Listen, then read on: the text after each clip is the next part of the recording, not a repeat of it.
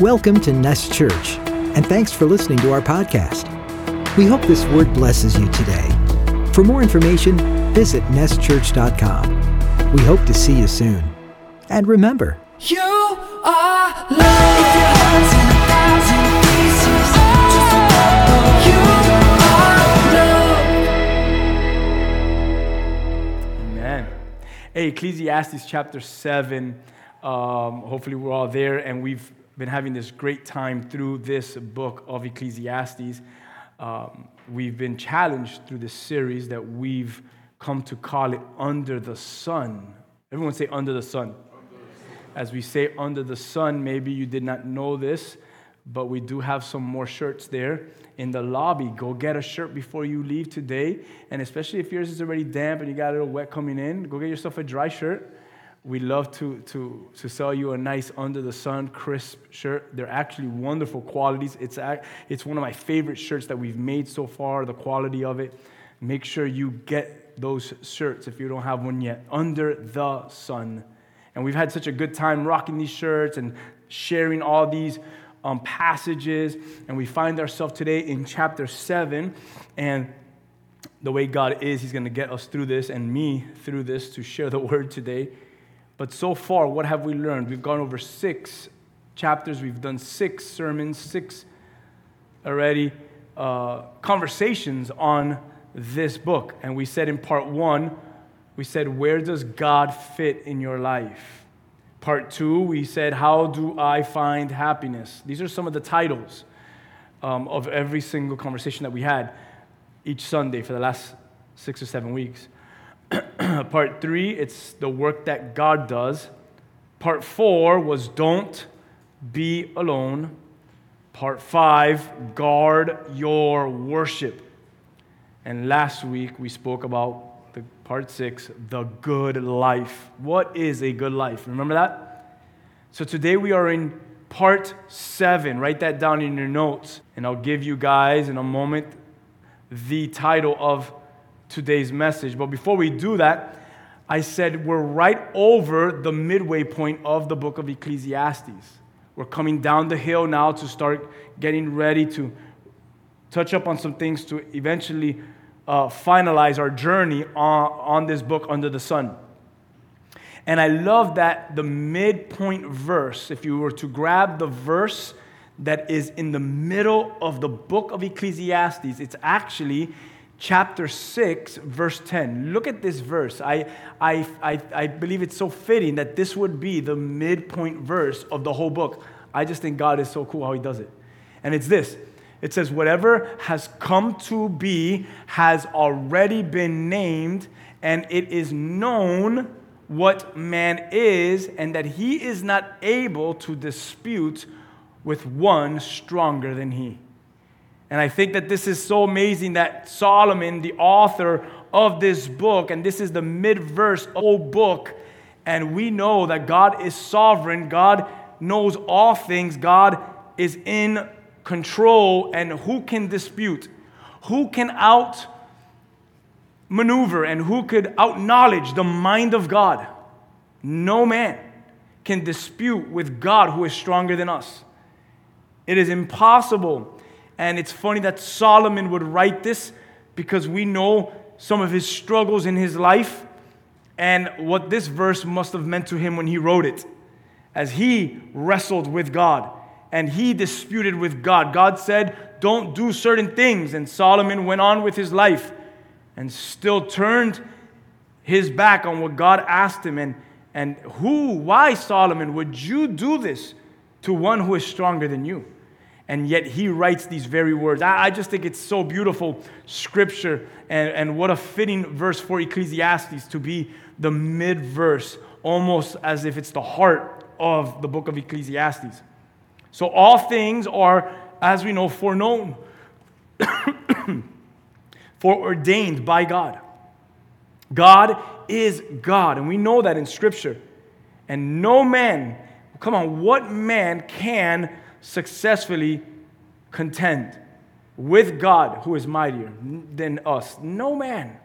So, as we get into chapter 7 and, and, and we know who this God is that we're reading and, and, and what he's dealing in Solomon's life as Solomon is writing this, I want us all to remember that all of this is a journey. It's a journey that Solomon is taking to define the meaning of life.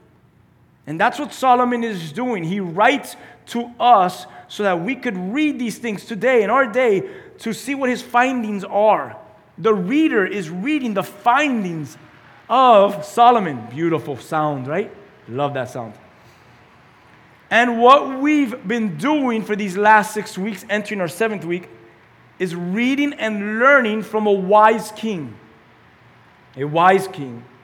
And everything that he processes in his life and in his mind under the sun. And we're just kind of diving into his mind and to see what he thinks and how he's kind of chewed on some of these life lessons. So today, in chapter 7, as we find ourselves, we continue reading this practical wisdom from King Solomon. Through his words, you'll see as he does so beautifully, he carves, he carves in detail and yet carefully the differences between being foolish and being wise. In your notes, write this down. There's a difference between being a fool and being one who is wise. And I hope today that if you're here today or if you're listening to this, your desire in life is to be wise. Who wants to live life a fool? The truth is, many people choose to live life like that. I don't know if you've ever looked at someone that continues and continues and continues, and you just look at and say, oh, gosh, what a fool. How will they ever, when will they ever get it? And I believe that Solomon is writing to us to show us that there's a difference, and God wants us to live in wisdom, to grow in wisdom, not to be foolish.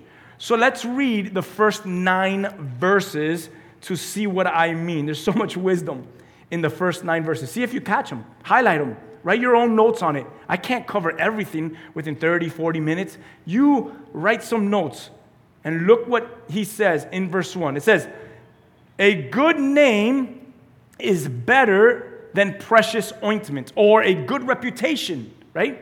Is better than costly perfume. And the day of death, he's saying, is better than the day of birth. Remember, Solomon has this, we might read it like a twisted way of looking at life. I don't know if it's necessarily twisted. I've told you since week one it's more of a caution, it's more of a warning. So he's very direct. You have some, a friend or a family member who's very straightforward with their words. That's kind of how Solomon is treating it. He's warning us, he's direct to us, and he's telling us, be cautious. And he says, it's better the day of death than the day of birth. Verse 2 It is better, listen to what he says next, to go to the house of mourning than to go to a house of feasting. You guys agree with that? This is Solomon writing. For this is the end of all mankind. He's basically saying it's better to spend your time at funerals than it is at parties. After all, everyone dies. Think about the words of Solomon. Living, the living will lay it to heart. Verse 3 Sorrow is better than laughter, he says. Hmm. For by sadness of face, the heart is made glad. The heart of the wise is in the house of mourning, but the heart of fools, there's the fool, is in the house of mirth. So he's basically saying this individual thinks only about having a good time, the fool. Verse 5 it is better for a man to hear, love this verse actually. You should highlight this one, circle this one, make this one close to your heart. This is a really good one. It is better for a man to hear the rebuke of the wise than to hear the song of fools. He's basically saying, as New Living says it, it's better to be criticized by a wise person than to be praised by a fool. Think about that. What, who will you learn more from? From the fool who's praising you or from the wisdom that's correcting you? Verse 6 For as the crackling of thorns under a pot, so is the laughter of fools. this is also vanity. That's what this is. All meaningless, vaporish. It's no weight in life. It's just foolish. Verse 7 Surely oppression drives the wise into madness, and bribe corrupts the heart. Verse 8 Better is the end of a thing than its beginning. What is he basically saying? It's better to finish, right, than how you start. So that's, that's, there's some truth and wisdom in that. Look what he says next. We're going to actually attack this verse in a moment. And the patient in spirit to become is better, sorry, than the proud in spirit. So, so he brings two P's out and he says there's one who is patient and there's one who is proud. Better is the patient in spirit. Look what he says in verse 9 Be not quick in your spirit to become angry. Look what he says. For anger lodges in the heart of fools. Another translation says, finishing is better than starting, patience is better than pride. Control your temper. Write that down in bold in your notebook, in your smart pad, on your phone. Control your temper. For anger labels you a fool, is what he's saying. Hey, did you catch any wisdom? Anything stick out? Let's just have like some like some moments of dialogue here. Anything stick out so far to anyone? Did anything like, woof, I got that one. Took this one in my pocket. Anyone? S- say it out loud if you caught one. The first, read it out loud. What is it? It is better to heed a wise man's rebuke than to listen to the song of a fool. Yeah, the wise man's rebuke better than the song of a fool. Good, that's a good one. Verse 5. Anyone else? Catch anything? Sorry? Patience versus being proud, right? The importance of patience, that's a good one too. That last one we ended. Anyone else catch anything that, that, that touched them? Like, oh, I got to put that one in close to my heart. Well, hopefully you grab all of these. Yeah, control your temper. Don't be angry. Control your temper. We'll, we'll, we'll talk a little bit about this. It's going to be good stuff. So what we're seeing is, is, is something very important here in this text. We're seeing that Solomon, he's telling us something. And he's telling us, yes, that life is important. You saw that in the beginning as I talked about funerals and parties and the person that, that chooses one after the other and which one's the fool and which one's the wise one. And we'll discuss that. But he is really um, highlighting the importance of our lives, that life is important. And it is important to go through life that as we do that, that we must be growing in wisdom as we do. That as we are in life, are we functioning in wisdom? Are we growing in wisdom? I was taken to this verse as I thought about Solomon, and I want every single person to write this down. Actually, we're going to memorize a verse today. It's actually Psalm chapter 90, verse 12. Listen to these words. It says, Teach us to realize the brevity of life, or, the, or teach us to number our days so that we may grow in wisdom. I want us all to repeat this, and I'm going to put it on the screen. Here is the title of today's message. It is the longest title that I've ever given a message. And the title is Psalm 90 12. Today's message is titled, and we're going to memorize it today Lord, teach us to number our days so that we can grow in wisdom. You guys didn't do a good job repeating. Repeat after me Lord, teach us to number our days so that we can grow in wisdom. That is today's message. Today's message is titled, Teach us to number our days so that we can grow in wisdom. We're going to say it like 10 times today. And you're going to walk out of here saying, Lord, teach me to number my days so that I can grow in wisdom. And you're going to be making dinner tonight and you're going to say, Lord, teach me to number my. And then Auntie's going to be there and say, What are you saying? And you're like, I just memorized Psalm 90 to teach me, Lord, how to number my days so that I can grow in wisdom. Dia, Auntie, you need some wisdom. You need to pray the same prayer that I'm praying, Psalm 90, 12. So let's get into this as I believe that this is Solomon's heart. And he says, Better. Better is what? He says, Better is the day of death than the day of birth. When I read that, I said, Hmm, and I had to put my Bible down and I had to read it like 10 more times, put it down again, go to some commentary and say, Whoa.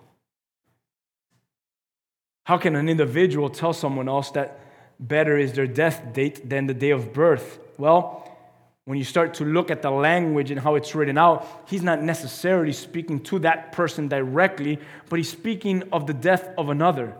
That it's better the death of someone else than the joy of a child being born. Not look how deep he's thinking, not knowing anything yet of that child. We just celebrated baby Mavry at our church.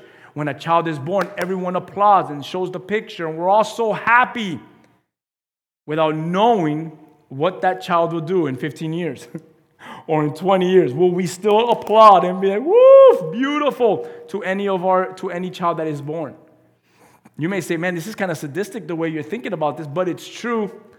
I'm, I don't, I'm not calling any of your children anything close, but I think of like of a Jeffrey Dahmer when he was born. And he was born, wow, little Jeffrey is beautiful. I wonder if at the end of his life, if people were applauding Jeffrey Dahmer and saying, oh my God, he's such a, a beautiful man. I want you to see the depth of what Solomon is saying and, and what he's thinking. It's someone else than the joy of a child not knowing anything. That through someone else's death, hopefully, we can learn how that person lived out their life. Did they live a life of wisdom? Were they an individual who had influence? Were they someone with great reputation? When you die, don't you want to be known as someone who followed God, who had a good reputation, who was loyal and honorable, who was filled with wisdom? I'm just asking, wouldn't you say that is a successful death thing, uh, a successful uh, title on the tomb? And he says, Here is a person who's passing and a person who is born. That in someone's passing, there could also be a celebration of what that person has left for others to follow. I love uh, Charles Spurgeon's quote. He says this He says, Death is the end of dying. On the day of the believer's death, dying is for is forever done with. The saints who are with God shall never die anymore. Any saints in here can say amen? No saints in here can say amen. Scary. Life, he says, Charles Spurgeon says, life is wrestling, struggling, but death is the end of conflict. It is rest, victory. So Solomon is telling us that we could all look at our lives so differently, and hopefully it's with wisdom. All of our lives, listen to this, will have one thing in common, which is for sure for every single person. And listening to this and here present today, none of us can escape this one common thing. Write this down, and that is all of us living, all of us alive today are moving closer to our deaths. Is that not a true reality for all of us?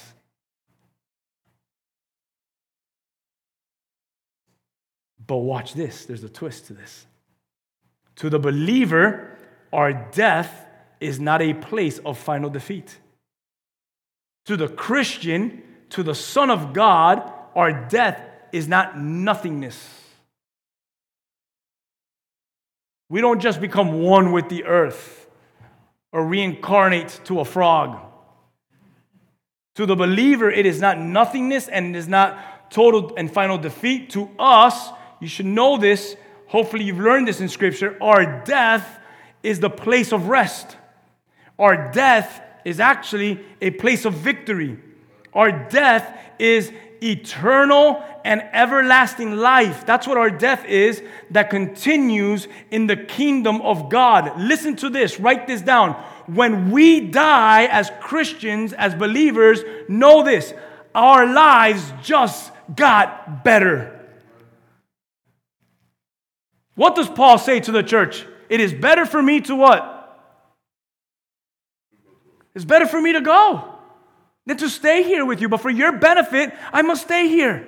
But Paul's writing to the church and he says, Trust me, it's so much better for me to go to heaven already. Why? Because Paul understood that when he dies, life just gets better. It now truly begins for the believer. And we hold on to that promise. Do you see what Solomon is saying now? Do you understand he's coming from a deeper place? He's not bashing the ones who are born. And he's not speaking ill of babies being born, but he's trying to teach the reader what he's learned in life. And I hope that you get this, that I get this. He's teaching us that life is a gift. Yes?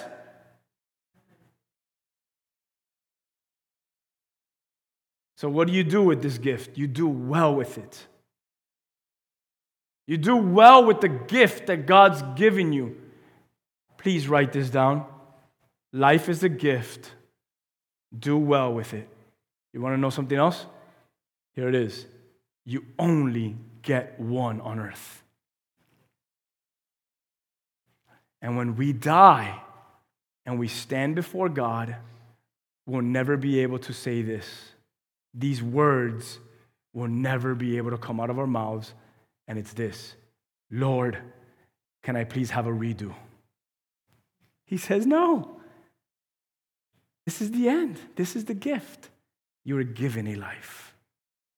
You're not a cat that is given seven lives. Is it seven or nine? Whatever. Nine lives. You're not a cat. You're God's creation, a human being, and God gave you a gift, the gift of life. Do well with it. There is no redos. So we could learn from some of the things that Solomon is saying. Church, can you repeat this with me? Lord, teach us to number our days so that we can grow in wisdom. I only have one life to live, and I'm, according to scripture, past the halfway point. You're blessed to live 70 years, and if you go over 70, then amen. I'm already past the halfway point. So I've already lived with God's grace half my life. If He wants me to live to 70, if He wants me to live to older, I've already lived maybe half my life. That's all I got left. Where are you at? Lord, teach me to count my days so that I could grow in wisdom because I only got one life, one life to spare.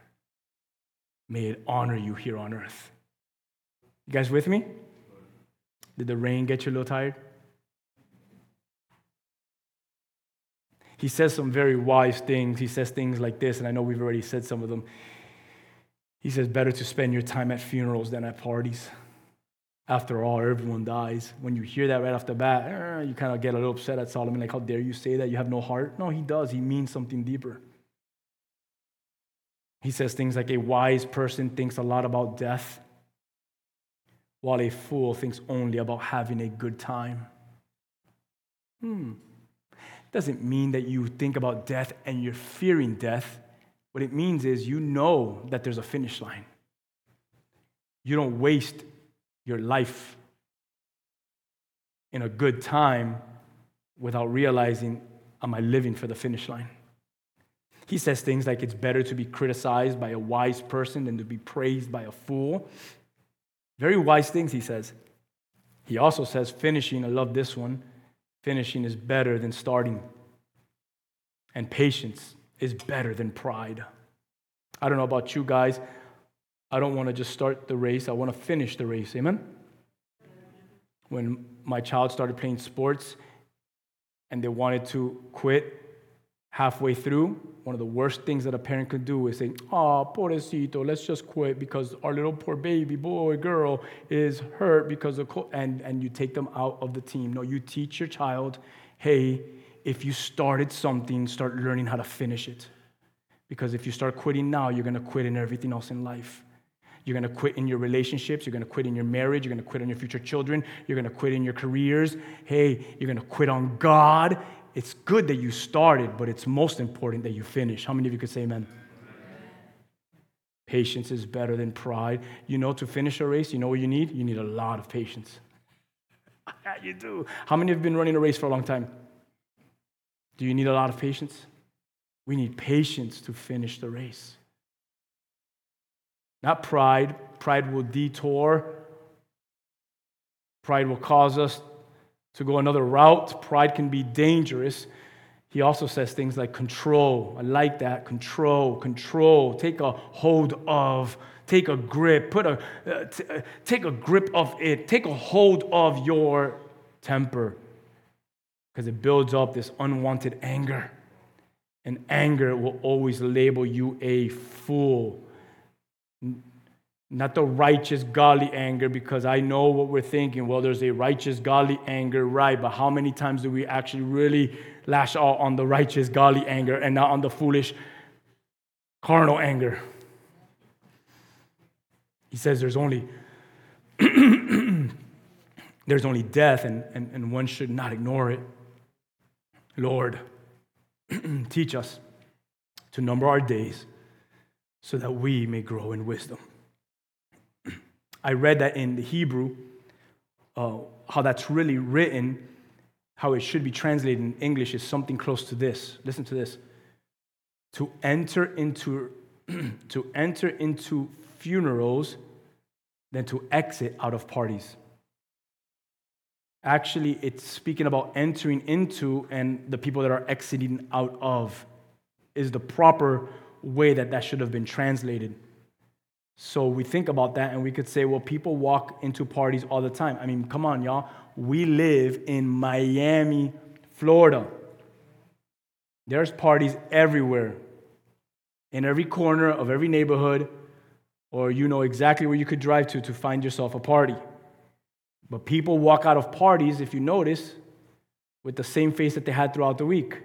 They walk out, maybe as one defeated, lost, not really finding their purpose. Listen to this.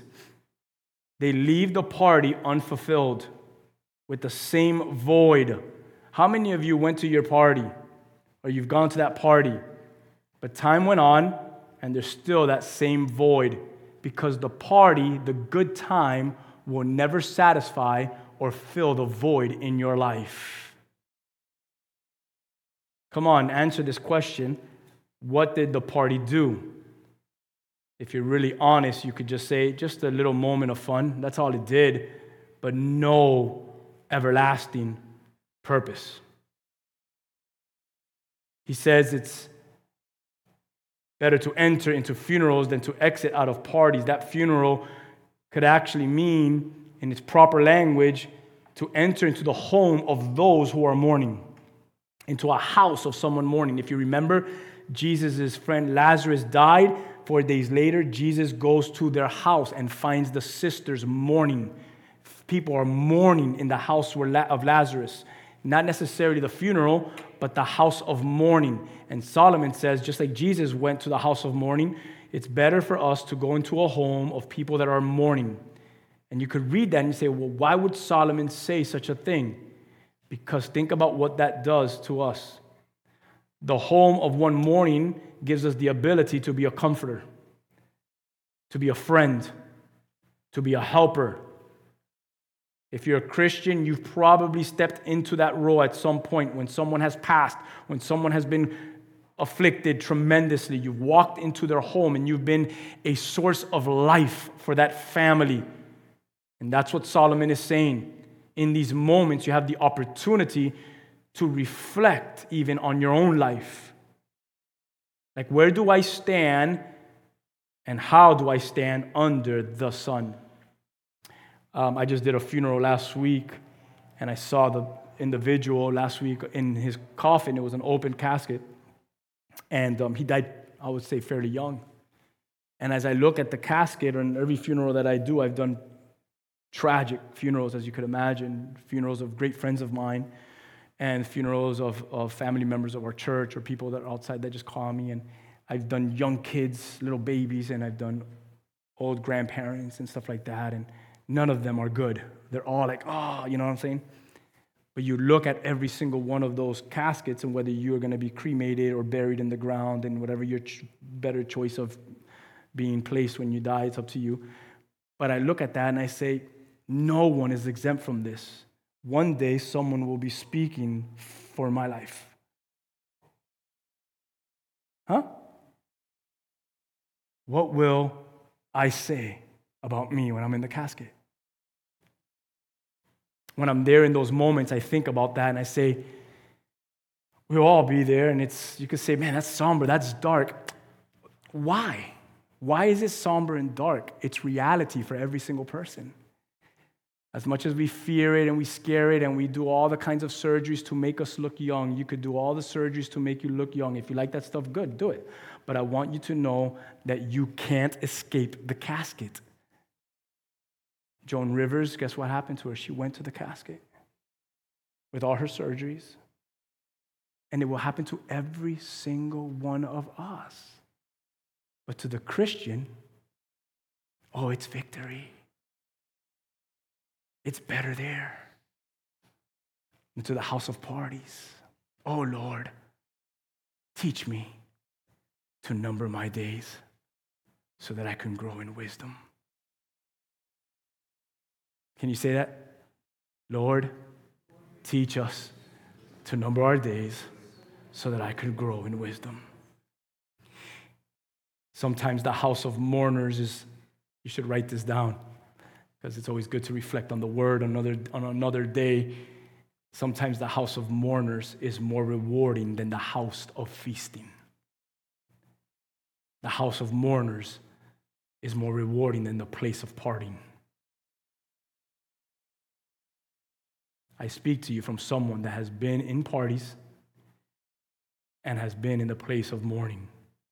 And the place of mourning have always held greater weight on my spirit. Oh, there's truth to what Solomon is saying, no doubt about it. There is so much truth. Oh, Lord, teach us. He says, control your temper. I have to keep going. I feel like I could stay there for hours. Control your temper. I know no one in here, all of you have a great temper, right? Control your temper. Anger labels you a fool. Don't let your anger grow because you're impatient, Solomon is saying. See, he says uh, something that I found so interesting. He says, anger rests on the bosom of fools. anger, one translation says it this way lodges in the heart of fools. It doesn't take long to see a fool. I see them all the time on some of these CNNs and Fox Newses and all that stuff. You see them and angry. They're like vipers. And their chest, their bosom, their heart is filled with angers. And we, the Christian, we look at that and say, why would you live so foolish when you could live with joy? Wisdom is found in, in the patience of an individual. I want you to know that. That's what Solomon is saying. You see, when you have wisdom in your life, you're patient because you're wise. What do you mean by that? So you don't act hastily. You're not moved quickly by your emotions. You're patient. And because you're patient, you're able to think things through correctly. You're able to rationalize and so on. You with me? And that's what you do when you're wise. You find out news. You don't automatically just go crazy and, and take out your weapon and say, Well, I'm going to go over there. That's what foolish people do. You put on the news and, and, and they shot two and they killed the child and the, the husband killed the wife and the wife stabbed the husband and the child was drowned by the pa- and you read these crushing things and you say it's because anger was in the heart of the fool and they didn't know how to be patient they didn't know how to act out they didn't know how to rationalize so because of their anger because they were so foolish they didn't have wisdom they boom, they acted out and they hurt someone else and they affected someone else. And be careful. Sometimes you speak too quickly. The best thing for some of us is shh, stop talking for a little while and stop moving for a little while and stop thinking you always have the right thing and you have the, the right advice and you're this person on a pet. Like sometimes just shh and be patient with the advice you want to give, and be patient with the information you just got, and be patient with the wrongdoing that was just done to you. Do you remember that Jesus was accused and beaten, and what the scripture keeps saying? He- yet he did not say a word, yet he did not say a word, yet he did not say a word, yet he did not say a word. Why? Because he was patient in wisdom. He was wise, he was wise, and he was patient. And when it was his time to talk, he said, I got seven things to say. And he said seven things on the cross that today are monumental. Seven words on the cross that rock us. But it took patience with every beating, with every lash, with every mockery. The Bible said he said not a word until it was time. And he says, The wise man speaks now. And he said seven bold, powerful statements that today are recognized. Books are written about these seven statements. Books. Because the wise man was patient. Oh Lord, teach us to number our days so that we can grow in wisdom. Come on, you get mad, you automatically get angry and you treat them bad. Come on, you get upset and you automatically get even. You're a fool according to the Bible. So am I. I'm such a fool. You know how foolish I've been in my life? Till yesterday, till this morning. Oh Lord, teach me to number my days so that I can grow in wisdom. But I have a final say. But I have the right to. See, to be a fool is different. Where the wise person is patient, the fool is impatient. Anger begins to grow quickly because it's taken refuge, as scripture says, in the heart of that fool. So, for every and for any little thing, anger rises because it's settled. Listen to this it's taken refuge in the bosom, in your chest, in your heart, and you act out on it. You know that there's a scripture that says, out of the abundance of the heart, the mouth speaks. So you speak foolish because your heart is foolish. So we need the Lord to help us grow in wisdom. Can you practice something? Practice this with whatever information that was given to you, with whatever harm has been done to you, with whatever right you feel you have. Just hold it. Be patient with it.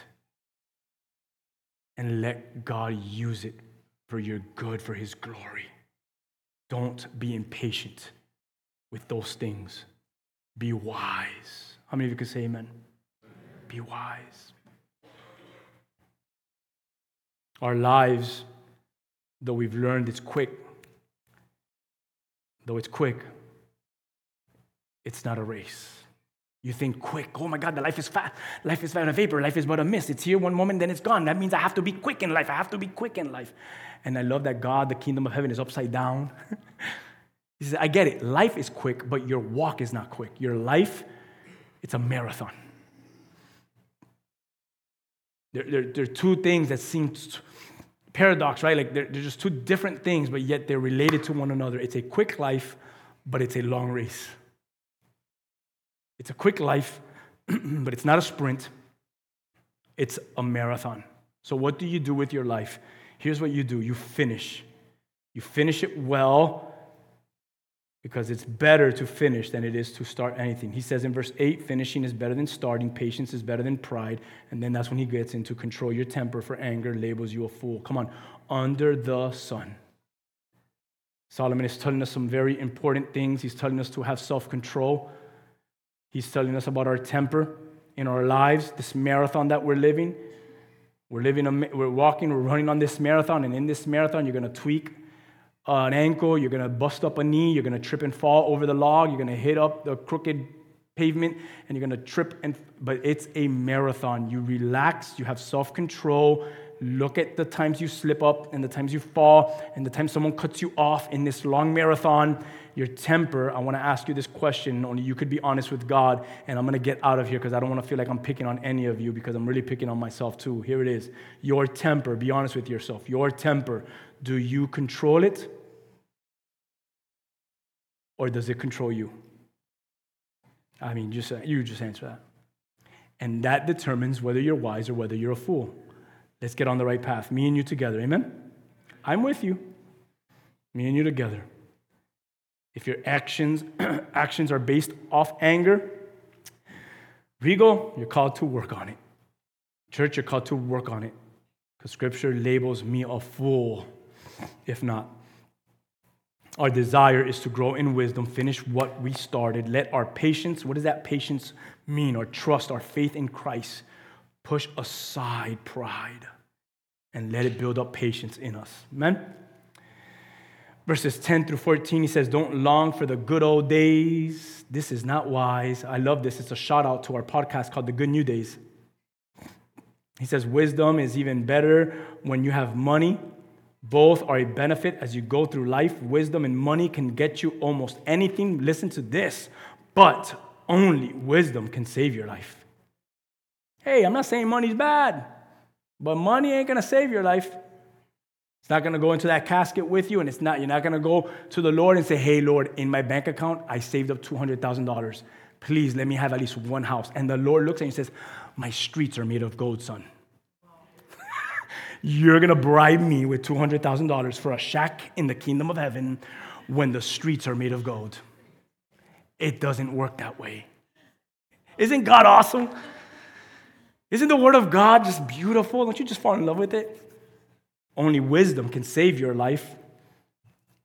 You know what the beginning of wisdom is? The fear of the Lord is the beginning of all wisdom. It says all throughout Proverbs, same author. Beginning of understanding, knowledge, the fear of the Lord. So when we speak of wisdom, we're putting God there. God is the founder and the originator of all wisdom. He says in verse 13, accept the way God does things, for who can straighten what he has made crooked? Enjoy prosperity while you can, but when hard times strike, realize that both come from God. I love this part. Remember that nothing is certain in this life. Not only is life but a vapor on this side of eternity, not only should you run like this life as a marathon, not a sprint, not quickly, patient marathon, but we also are reminded that life is uncertain. Life's uncertain, man. You woke up today, but were you sure when you went to bed that you were going to wake up today? like, that's amazing. Life's uncertain. Life's uncertain. Who knows what could happen when we walk out of this building? Life's uncertain for every single one of us. Nothing, Solomon says, lasts forever. He says, enjoy prosperity while you can. Because hard times, when they come and they strikes, both comes from God, but remember that nothing in this life is certain. Solomon counsels us how to take the good and to take the bad that is in life and to put it into perspective. He says, take what life gives you and get along the best you can. Like, who knows what could happen, but just do the best you can with both riches and with poverty, with hardships and with joys. I, I thought about a scripture. It's again, forgive me for quoting him so much, but I think he does a marvelous job teaching us and living this out. Let's go back to Paul's writing in Philippians chapter 4. Look at what Paul says. Look at these words after what I just read from Solomon. Check this out. He says, not that I was ever in need, for I have learned how to be, what's that word, guys? Content. Content with whatever I have, verse 12. I know how to live on almost nothing or with everything. I have learned the secret of living in every situation. Can you imagine that? Whether it is with a full stomach or an empty one, whether it's with plenty or with little. Verse 13, he says, For I can do everything through Christ who gives me strength. What is Solomon saying? Same thing. Don't look at your past, he says, Solomon, and consider the good old days. We have a whole preaching on this called The Good New Days, and we have a whole podcast that is based off this mindset. Don't consider the good old days. He says, if you sit back always saying those were the good days, he says, that's not wise. Because what are you calling the good days?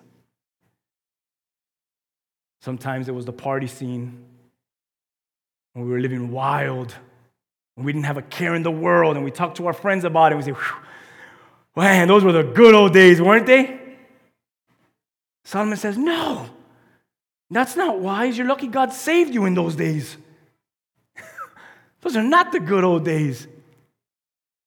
It's not wise to say that. He says, it's meaningless, it's vanity. And I ask you, were the good old days, was it meaningless? Was it vanity? Come on, you should, you should answer that to yourself. What is the past, the past in your life, that is considered the good old days? Is it meaningless? Is it all vanity? Is it nothing but a vapor that really has no substance? Because what Solomon is saying and what Scripture teaches us is this that we have better days ahead. Write this down. We have better days ahead. Listen to this the good new days are before every single one of us. You've ever heard people always say the best is yet to come? Well, guess what? The good new days are just ahead of us. Are just ahead of us. In last week's message, we titled it The Good Life. And we went through chapter 6, and I shared this verse. I'm going to share one more time with you. Look what Paul says to the church of Corinth. In 2 Corinthians 4, he says this So we don't look at the troubles that we see now, but rather, he's talking about the good new days. We fix our gaze on things that cannot be seen. For the things we see now will soon be gone. These good old, these good old days will be gone. But the things we cannot see will last forever. Those are the things, the good new days that are coming, those eternal things. Come on, Lord, teach us to number our days so that we can grow in wisdom. Let's keep reading. He says in verse 15, just to, for sake of time to get out of here, he says, I have seen everything in this meaningless life, including the death of good young people and the long life of wicked people. Isn't that true? I've been asked that question so long. How come there's bad people that die on old age, and then there's good people that God takes them early from the earth? And that's what Solomon is saying. Verse 16, he says, So don't be too good or too wise. Why destroy yourself? Hmm, is he going against what he just said? Verse 17, on the other hand, don't be too wicked either. Don't be a fool. Why die before your time?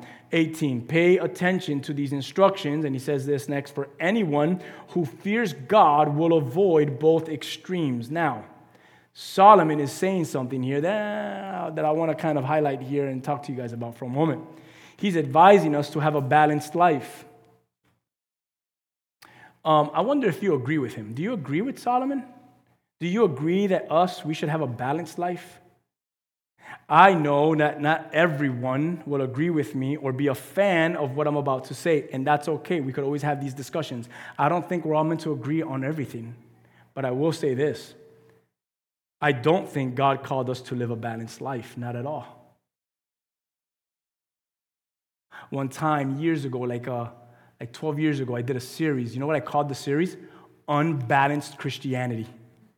I preached four messages or something like that on that series, Unbalanced Christianity. Do we believe that everything should be done even in moderation?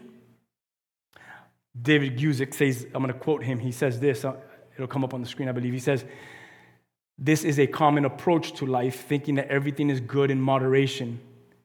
This has some truth to it, yes, some truth to it, but listen to this, but does not define a wise or good life. We should remember that both Jesus and Paul, as well as many others, were not considered balanced individuals in their day.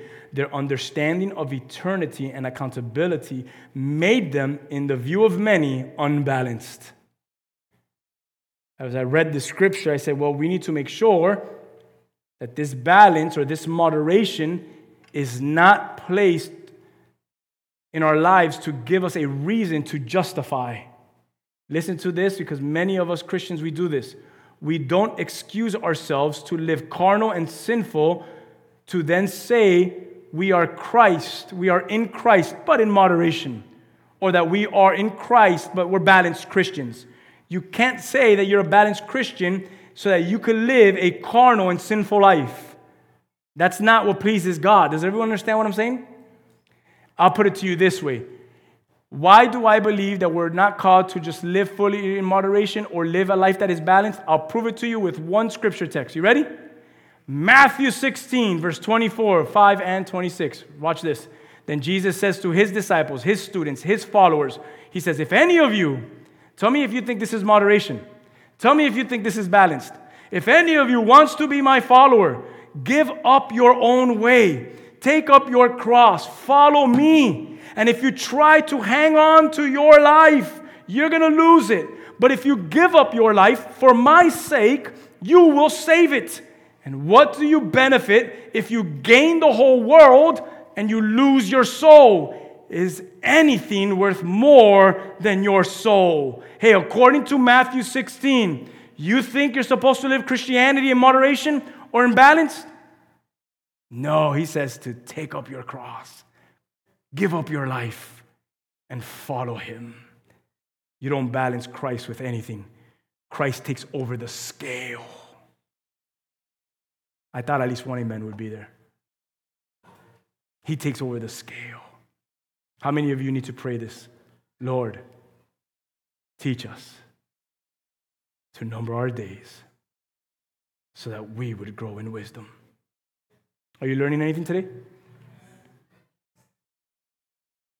All right, I'm going to finish reading the rest of chapter 7 because we got to go. Here's the rest of chapter 7. One wise person, here's some wisdom for you all, is stronger than 10 leading citizens of a town. Not a single person on earth is always good and never sins. Look at verse 21. Some awesome truths here.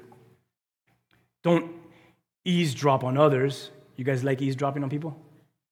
Be careful, because you may hear your servant curse you. wow. You like to eavesdrop on people, but guess what? Your friend, you're going to catch them when they're saying bad things about you. And now what are you going to do with that information? You just eavesdrop. You should have just thought you had the best friendship. But you wanted to eavesdrop. Now what are you going to do with that information? this is great. This is just, I love the scripture for what it is. Like I'm like I don't need to like I, I don't want to I don't want to play detective in people's life. Like people like, well, why haven't you done anything about it? Because I'm not Detective Rigo. I mean, you guys are adults. You got to figure some of these things out. I'm not trying to eavesdrop some things in there and see how I backlash. I've done some things in, in my early years with the Lord, in my early years of ministry, that have backfired on me, that I've had to apologize to people, say, sorry, this, was, this one was my fault. I took action and I wasn't wise. And it's backfired on us, on the church. Forgive me for that.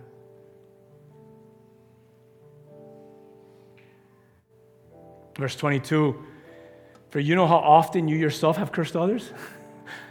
He's also saying, like, and have some patience with that friend. Because you caught them saying something about you, but come on, if you're honest, you've said some things too at some point or another, or you've thought them at least in your mind. Have some grace, huh? Verse 23, Solomon comes to this admit, hey, I've tried, man. I tried my best to let wisdom guide my thoughts and my actions. Have you guys said that? Hey, I've, I've tried my best, man, to let wisdom guide my thoughts and my actions. Look what he says. I, I, swear, I swear I could be here for hours just talking. It's so much fun. Just reading the word is so much fun.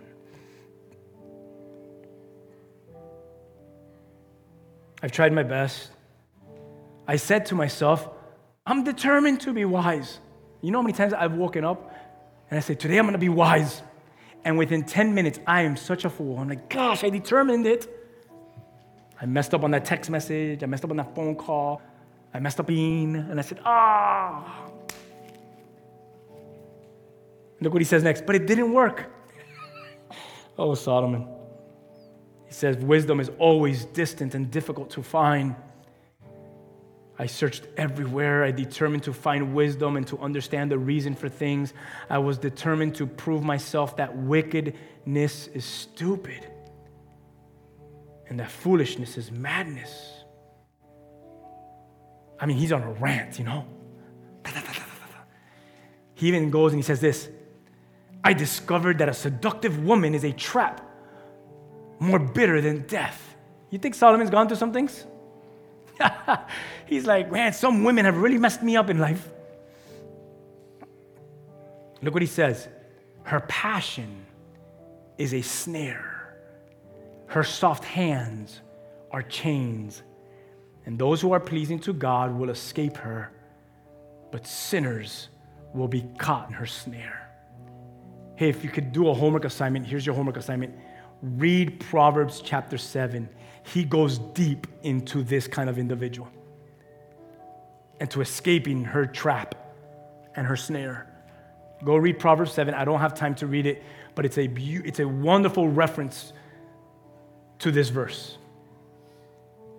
And Solomon is writing this because maybe he knew a thing or two about getting caught in her snare, in her trap. What is that woman in your life? For some of you, it is that woman. And I'm talking to some men today saying, be very careful. Enjoy, enjoy the breast of her, of, your, of her youth. Your wife. Enjoy your wife. Be very careful. The hands may feel soft of that other woman. I'm talking to some men, but know this that those soft hands that feel so good on you, what it is, is it's a chain. And it's out to destroy you. Men, guard your woman by guarding yourself. Don't fall for her trap. Oh, she wears the cologne, Pastor, the perfume. She takes care of herself. My wife hasn't taken care of herself in so long. Listen, you're lucky your wife has dealt with you for so long. You treat her well. You don't fall for the snare of that. That just leads to death. Maybe some of you are like, well, that doesn't apply to me. Well, what is the snare in your life? That's soft, that feels good. But all it's doing in your life, it's binding you up and it's imprisoning you. But you like the way it feels. Oh, she feels good. He feels right. This feels what I'm supposed to do. But is it what God has called you to? So there goes everything you just said. Be careful. Be careful. Let's finish.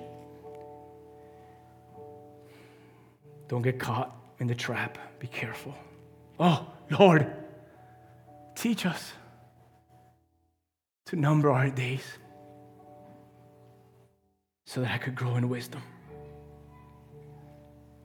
Let me not fall into the trap. I want to be wise. Verse 27 and 28, and we're out of here. Solomon writes, This is my conclusion. I end this conversation with this. I discovered this after looking at the matter from every possible angle. Solomon, man, he actually seems like a fun dude. Like, I would like to sit with him and just hear him talk. Though I have searched repeatedly, I have not found what I was looking for. Wow. That's it. That's your conclusion. That's your end. He goes on, he even says this only one out of only one out of a thousand men is virtuous, but not one woman. Ladies, he's not talking bad about you. Don't read this. You know how I know this? Because back at his palace, he had 700 of them. So he loved all of you very well. He's not talking bad about you. It just shows us the companionship of women that he had. That's all it is. I couldn't figure out all the men in life, he says, in my life. And all the women in my life, even more. I couldn't figure it out. And he says in verse 29, but I did find this. He says, love this. Look what he says. God created people to be virtuous. But here's the problem. What do we do? We have, they have each turned to follow their own downward path. It's almost as if Solomon is looking at a mirror, isn't it? And he says, God called me to be a righteous king, a virtuous king. But I went against him and I fell down my own path. He's also speaking about Genesis chapter 3 here. We see that clearly. Adam and Eve were meant to be sinless, live in paradise, in a garden that God gave them just for them, everything perfect. But what has man always done since Adam and Eve? We go our own way. We take the path of sin. We fall for the trap. You know the casket picture at the funeral? May I never say this, Lord. I have searched repeatedly, but I have not found what I was looking for. That's it, we're done. What are you looking for?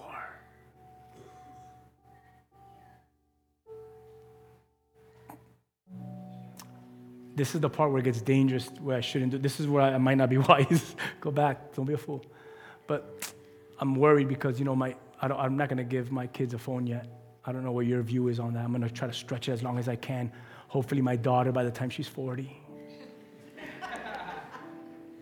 Dad, I'm 40. Can I have the? Think I can leave the house now? Okay. Just kidding. But I see a lot of these like young girls, and as they get older, have you noticed the, the, the, the craze that everyone wants, wants to look like him? So they do their bone structure, their nose, their lips, their hips, their lips, their hips. And they want to they want to portray that image of that person, that icon that they see on, on social media. What are they searching for? Is there no wisdom to see that with all her beauty, she still hasn't found the lover of her soul? What relationship number is she on now?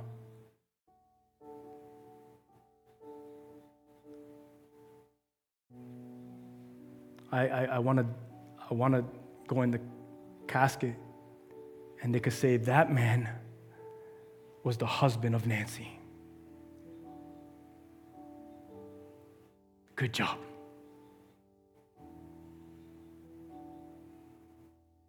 What, what are you looking for?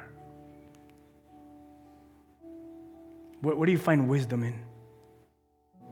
Lord, teach us to number our days so that we can grow in wisdom. That we would finish. Start, yes, but finish for sure. That we would have self control. That we would be patient. That we would not grow in anger. Lord, make us wise. Teach us. Can you say it one last time? Lord, teach us to number our days and to grow in wisdom.